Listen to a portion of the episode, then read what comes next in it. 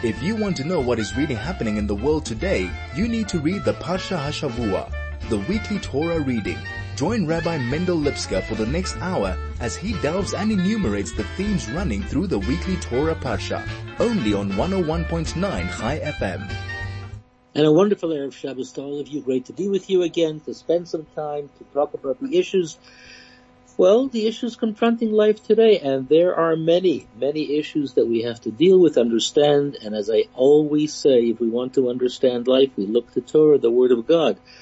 It's the eternal Word of God. We look to Torah every single week, and we understand that within the Parsha lies the secrets of life. We often think to ourselves, where will the message come from?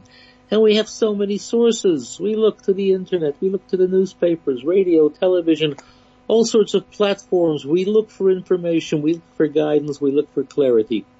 It's the Torah that we have to look for. It's the Word of God. It's the Word of God that transcends the limitations of time and space. It's there forever. It's the Word of God that talks to us then and now. And it's the Word of God that we have to find, we have to look for, and that we have to understand as well. And this is why it's important each and every single day to learn a bit of Torah, particularly the parsha of the week, particularly the portion connected with that day, each and every single day. The parsha is divided into seven days, and each and every single day, that parsha has something special, something unique, something important to tell us, to teach us, to share with us. And by studying it more and more, and as time goes on with commentary, time goes on, we understand it on a deeper level, on a greater level, because each and every single year, we not only acquire more knowledge, but the eternal word of Hashem flowers, it nourishes, it brings forth deeper and greater dimension of insight. And this is why every single time we come to a parsha, we look for something new. We look for something new. We look for something fresh. Indeed, we are told that it is incumbent upon us to look to Torah as if it was given at Sinai today. Each and every one of us try to understand that Torah is not something which happened once upon a time. But in Torah, receiving the Torah at Sinai, the giving of Torah, is something which happens always, forever, on a daily basis. And when we sensitize ourselves to that notion, to that idea, when we sensitize ourselves to that understanding that Torah is an ongoing living dimension, it is something which not only repeats on a constant basis, it happens anew on a constant basis. We understand the internal and greater dimension of what that message is as well. And this parsha is a great parsha. It's the parsha that talks about the Ten Commandments, the great story of revelation at Sinai, where God came down on Sinai and gave the Jewish people the Torah. One cannot speak about a highlight in Torah. Every word in Torah is a highlight. But if one wants to use that term, the highlight of Torah would be the story of Matan Torah, the story of revelation at Sinai, the story of the Ten Commandments. In actual fact, our sages tell us that the entire Torah is contained within the Ten Commandments. If one looks closely, if one studies deeply, one would see it there in its entirety. Indeed, in the holy book of Tanya, Rabbi Shneur Zalman of Liadi teaches us that the entire Torah is encapsulated within the first two commandments. All positive commandments come from the positive commandment of I am God your God, and all negative commandments emanate from the negative commandment, don't make any false gods. All positive and all negative come from the first two commandments of the Ten Commandments. And this was a pivotal moment. This was a moment that showed the world, not only the Jewish people, showed all of creation, the purpose of creation. From the very first moment of creation, when all of creation wondered why was God doing this? Why did God bring a world into being? Why was it necessary for God, who can do anything and everything, why was it necessary for him to create a universe and in this universe to create the planet Earth and upon this planet Earth to create human beings and to give human beings the freedom of choice, to give human beings exceptional power, not only of choice, but to exercise that choice and to do great things, to do positive things, and to do terrible things. And one wonders, what was that all about? At the moment of revelation, at the time of Sinai, when God gave us the Torah, this is when that great secret was revealed. This was the moment that all of creation from the highest level to the lowest level understood. Now we know why God created a world. Now we know why God created, well, why God brought all of creation into being. It wasn't some sort of gimmick. It wasn't something that God did because he could. There was a purpose and that purpose was to be fulfilled through the expression of Torah. And this is why this parsha, the parsha of Yitro, which contains that story has to be studied with extra diligence, with a greater dimension of insight, because contained therein is not only the story of the Ten Commandments, that incredible miraculous event where God descends upon Sinai speaking to the Jewish people and he gives them the Ten Commandments and he gives them the Torah. But in actual fact, the secret to all of creation why God in fact brought the world into being, this is something which happens at Sinai as well. And therefore perhaps not at the moment, but perhaps with diligence, as I said before, with application, we begin to understand the purpose of creation. And once we understand dimensions of that purpose, life becomes far more purposeful as well. We begin to understand our purpose. We begin to understand why we are here, why God would bring us into the world, why he would give us the challenges that he does, why he would give us the opportunities that he does, why he would give us the talents and the strength and the ability that he does, why we do what we do, why he allows us to encounter the things that he does, why he allows us to develop the relationships that we do, why he gives us the incredible power of being human beings. It's all contained in Torah. Not only the secret of creation, but the secret of purpose of creation. The secret of purpose of being who and what we are. All of this is contained within the great story of Revelation within this Parsha the Parsha of Yitro. It was a moment that changed everything. It was a moment that changed all of creation. It was a moment unlike any other. Yes, of course, people had studied the Torah before. We know the patriarchs, Abraham, Isaac, Jacob, their children. In fact, throughout the entire history of Egypt, there was the study of Torah. When Jacob came down to Egypt, he had already sent his son Judah to establish places of learning. The study of Torah was there, but revelation at Sinai only happened at that particular time after the Jewish people had come out of Egypt and they had marched through the desert for 49 days, came to the foot of the mountain, and Moshe told them that within a few days God himself would descend upon the mountain and deliver to the Jewish people the incredible, the incredible gift of Torah, the incredible gift of insight. Not only the commandments, of course the commandments, not only the laws, of course the laws, but he would give them the secret, the insight as to why they were there, not only there at the foot of the mountain, and in fact all of us were there, all the generations from beginning of time until the end of time, but he would tell them the secret of why of why they were there. With each and every single law came tremendous insight, knowledge, understanding, awareness of what that purpose is all about. More of that soon. This is the Parsha Hashavua with Rabbi Mendel Lipskar, only on 101.9 High FM. We're talking about the concept of revelation at Sinai not being God delivering a set of laws to the Jewish people, but rather this is the moment where the purpose of creation is revealed to all of creation through the giving of Torah when he gave the Torah to the Jewish people.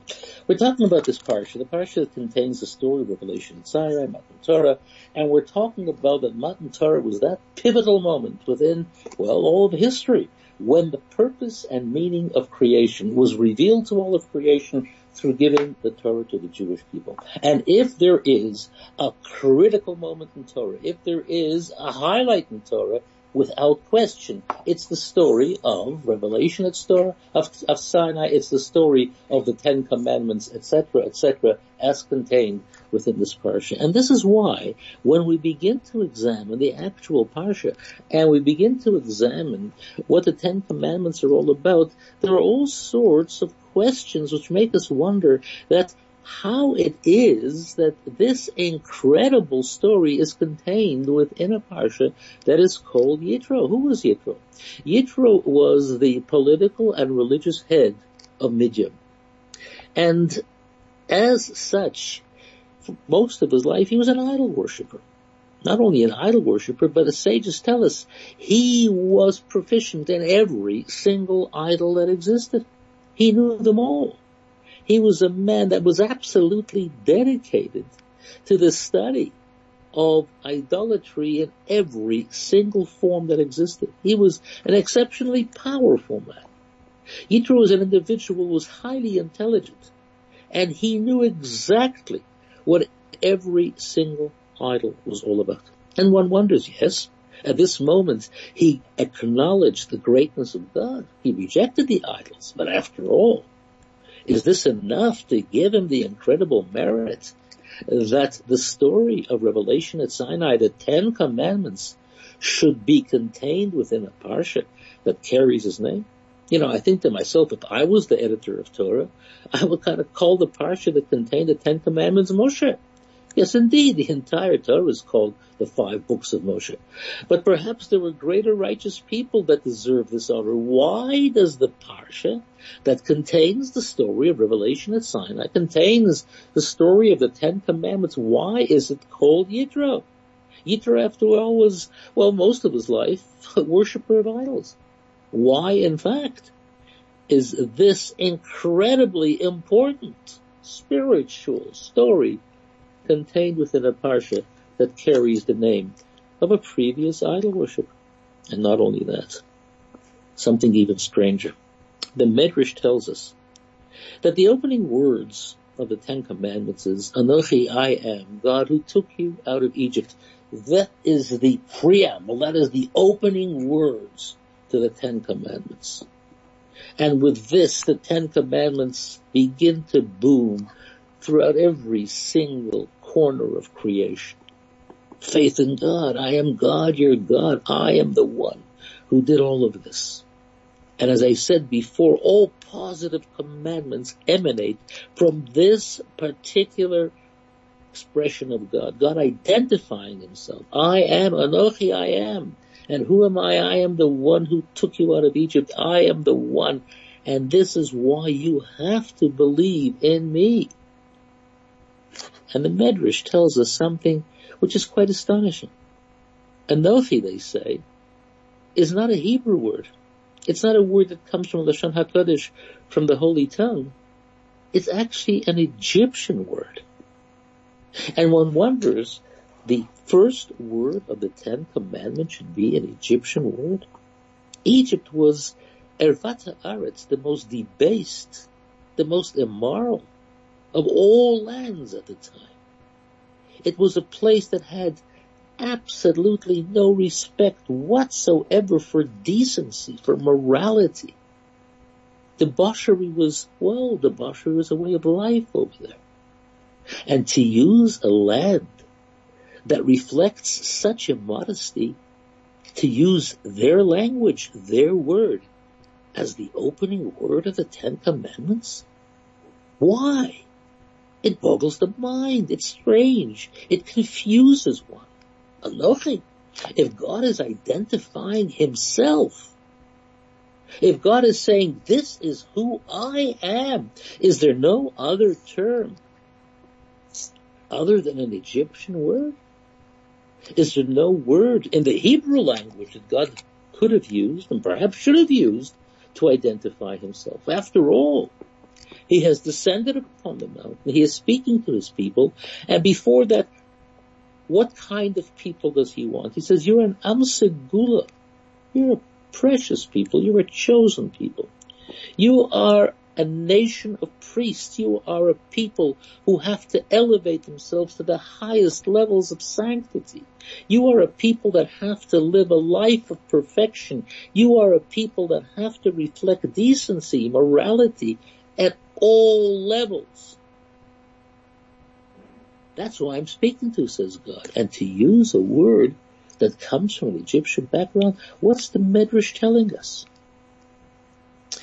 Both those questions actually boggle the mind.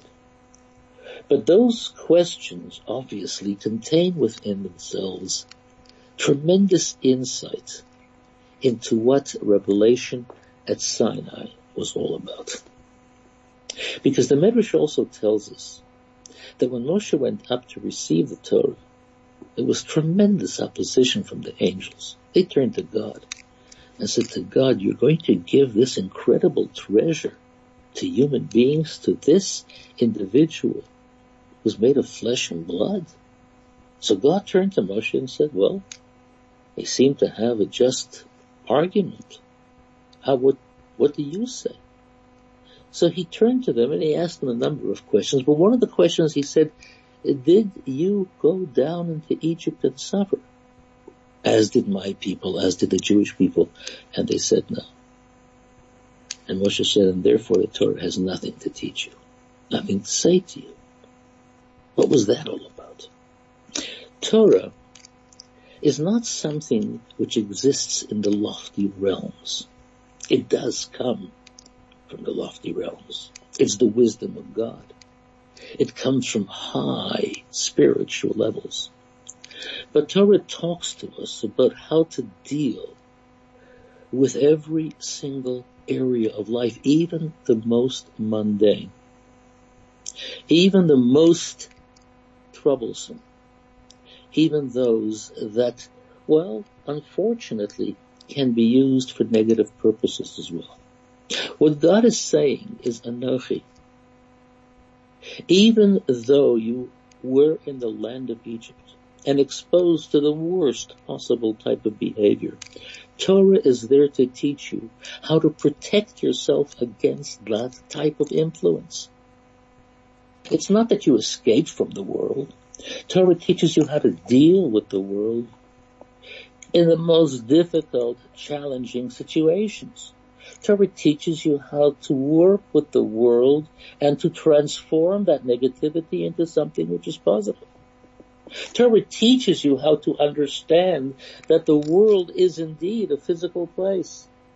And it's within those physical dimensions that God expects you, says God, to live a life of morality. Living a life of morality is not hiding away from the realities of the world but taking the challenges of the world with discipline, with respect, with the great protection of mitzvot, of commandments, and using them correctly. And that's why God uses the Egyptian term to tell us that yes, even those dimensions that we were exposed to in that land can be protected against and ultimately to be transformed. And this is why the Parsha is contained within a Parsha that is named after Yisro. What does Yisro say? Yisro says, now I know that God is greater than all other gods. Only Yisro could say that. As I said before, Yisro was a man who worshipped, understood, every single philosophy, idolatry, anything that was, well, contrary to godliness. It wasn't something that was hidden away in the books.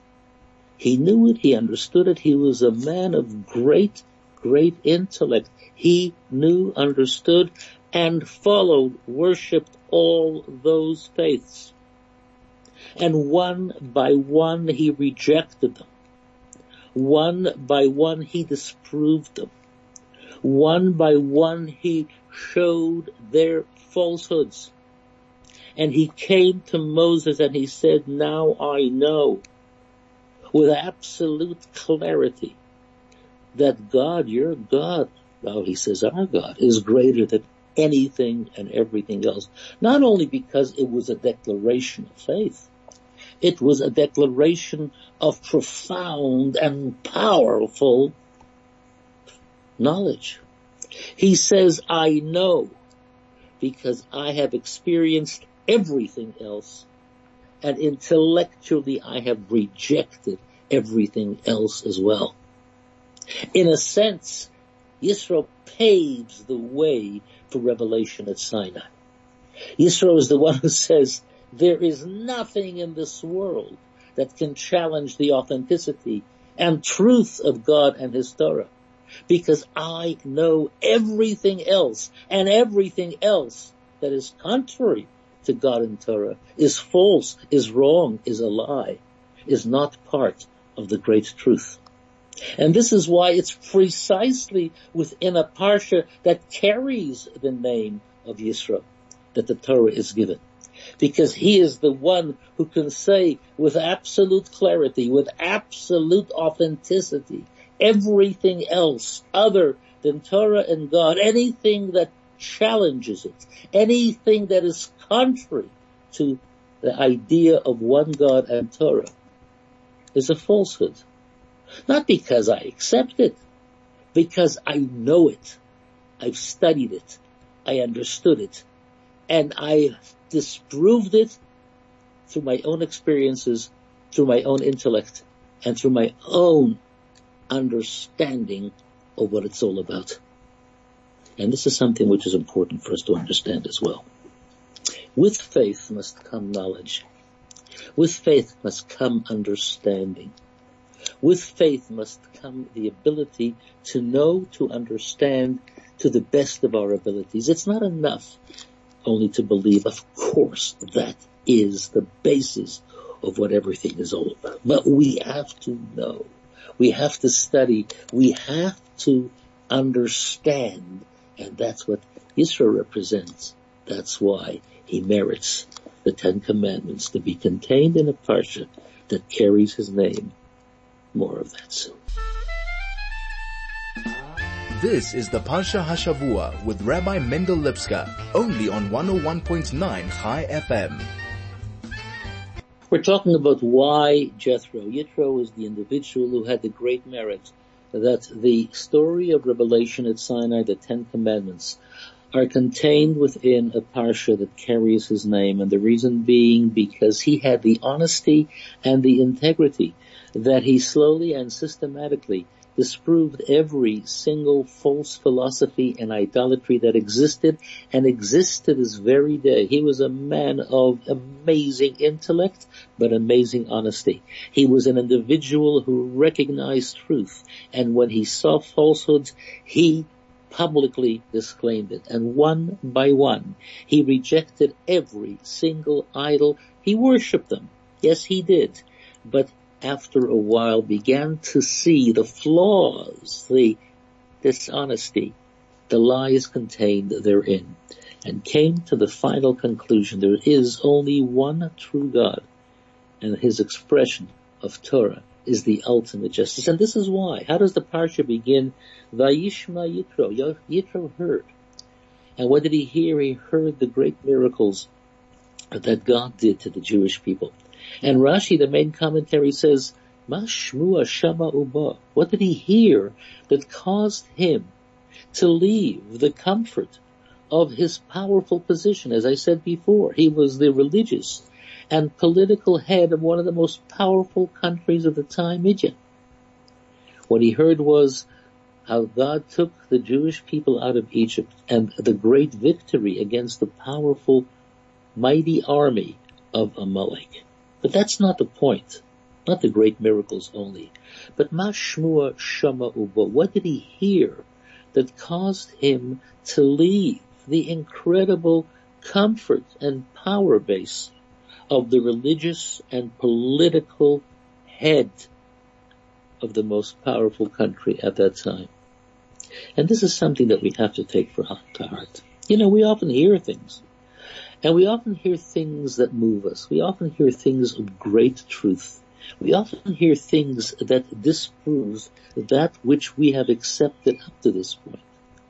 But do we have the courage to move? Do we have the courage to walk away from that which we have accepted for so long? Or because of comfort or cowardice or laziness or fear? Do we have the ability to walk away? The greatness of Yisro was that he saw these incredible events unfolding. He saw Egypt, a mighty nation from where not one slave was able to escape and here God took out millions of people with pride and glory marching out and destroying that evil country. Amalek, the most formidable, powerful nation. And a weak Jewish people who never fought wins against them in battle. He looks at these things. He questions. He questions all that he stands for. He questions his political base, his religious base. He said, what is this?